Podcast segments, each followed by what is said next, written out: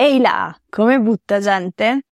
Oggi parliamo di una cosa che facciamo solo quando il calendario ci ricorda che è il momento di farla, e cioè celebrare, che invece secondo me è un momento essenziale non soltanto della nostra vita, ma anche del nostro lavoro e della nostra gestione del lavoro. E infatti io chiedo sempre alle mie clienti di provare a integrarlo, se possibile, in ogni loro settimana, ovviamente imprevisti permettendo. Per questo oggi vedremo insieme che cosa celebrare, perché secondo me è importante celebrare quali tipi di benefici ci porta e anche vi darò un po' di spunti per la celebrazione, visto che una cosa che i miei clienti mi dicono sempre è ma io non lo so poi come celebrare, che cosa fare per celebrare. Sì, ma che cosa celebrare? Allora, quello che suggerisco sempre io è di celebrare i progressi, i passi fatti nel lavoro certamente, ma anche nella vita. Sicuramente sì, celebriamo anche gli obiettivi raggiunti, i risultati ottenuti, però non soltanto, perché altrimenti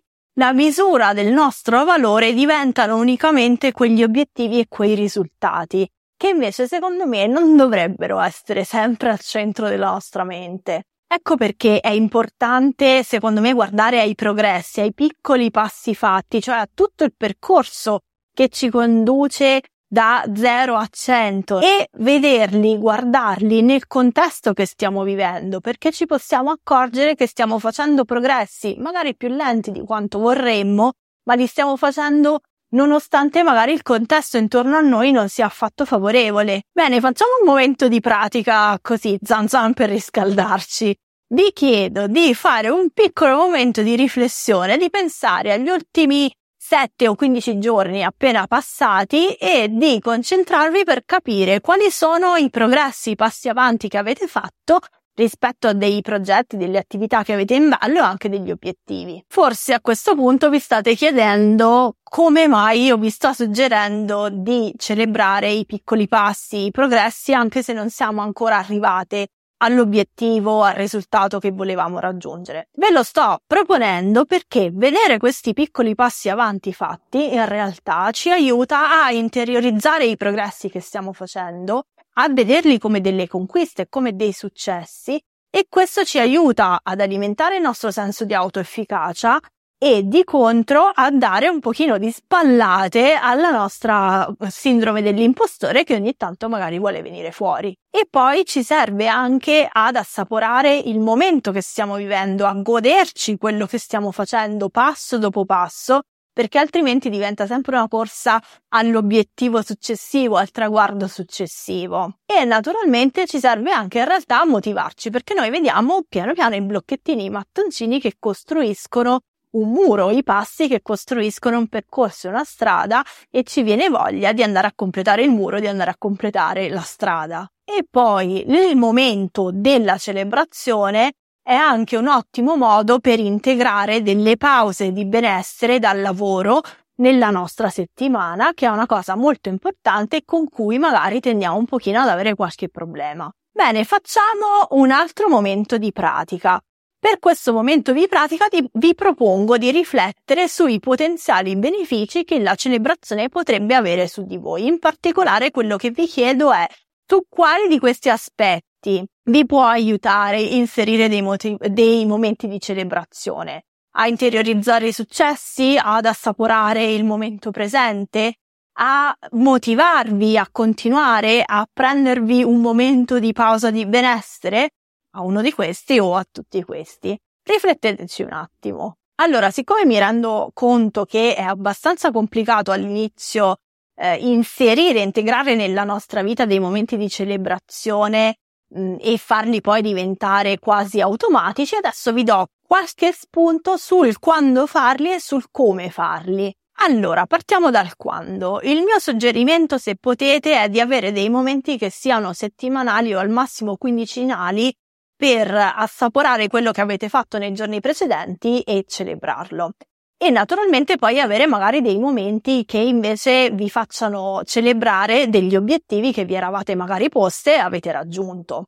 E lì chiaramente il quando dipende da quando raggiungete l'obiettivo e da quando poi è comodo per voi mettervi in agenda il momento di celebrazione. Se invece vogliamo celebrare un progetto, secondo me qua abbiamo due opzioni per farlo. Una abbastanza classica, e cioè farlo in conclusione del progetto, andando a fare um, una, come dire, una retrospettiva, andando a ripercorrere passo passo quello che abbiamo fatto, collegandolo magari a un momento di revisione, oppure possiamo farlo all'inizio del progetto. Questa opzione in realtà che è un po' come dire inus- inusuale e non eh, logica da un certo punto di vista, cioè celebrarlo all'inizio, in realtà mi è venuta in mente quando una persona con cui stavo parlando mi ha raccontato che per lei la, il momento di festeggiamento di chiusura di un progetto è cominciarne un altro. Quindi il regalo che si fa è cominciare un nuovo progetto.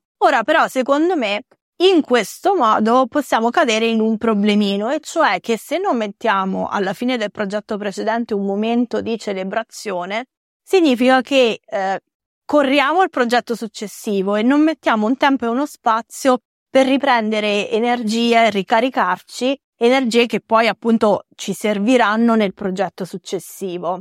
E allora, se effettivamente su di noi funziona bene il festeggiare con l'apertura di un nuovo progetto, perché non metterci un momento di celebrazione all'inizio in modo proprio da riprendere tutte le energie e la motivazione e la voglia da investire poi in questo nuovo progetto che stiamo per avviare. Bene, visto il quando, passiamo un attimo al come, che chiaramente è estremamente soggettivo perché dipende da quello che vi piace.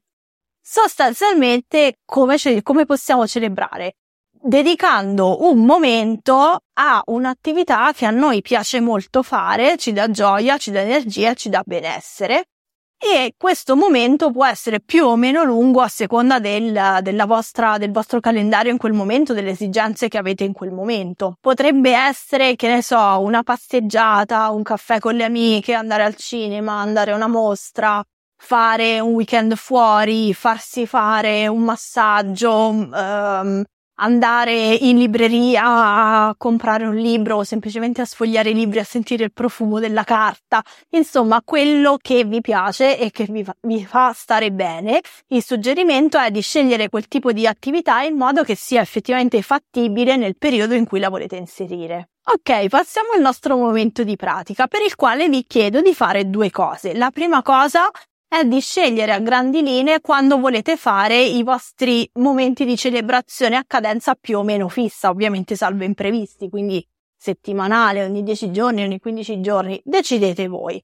L'altra attività che vi chiedo di fare, vi propongo di fare, è di mh, mm, fare un elenco di attività di benessere, quindi cose che vi fanno stare bene, più o meno grandi, nel senso più o meno impegnative, quindi un elenco di attività di benessere diverse fra loro per livello di energia e per livello di impegno e livello di tempo, da cui poi potete attingere ogni volta che la vostra testa vi dice eh ma io non lo so come celebrare. Bene, siamo arrivati alla fine e io in questo finale vi lancio un momento di pratica, una sfida jolly, e cioè vi propongo di fare un momento di celebrazione cumulativo per tutti gli ultimi mesi, perché magari non vi è capitato di farlo, e di farlo scegliendo una cosa che ha un sacco di tempo di cui dite, eh, vorrei proprio fare, andare, eccetera, eccetera. Fate quella cosa lì, mettetevela in agenda e fatela.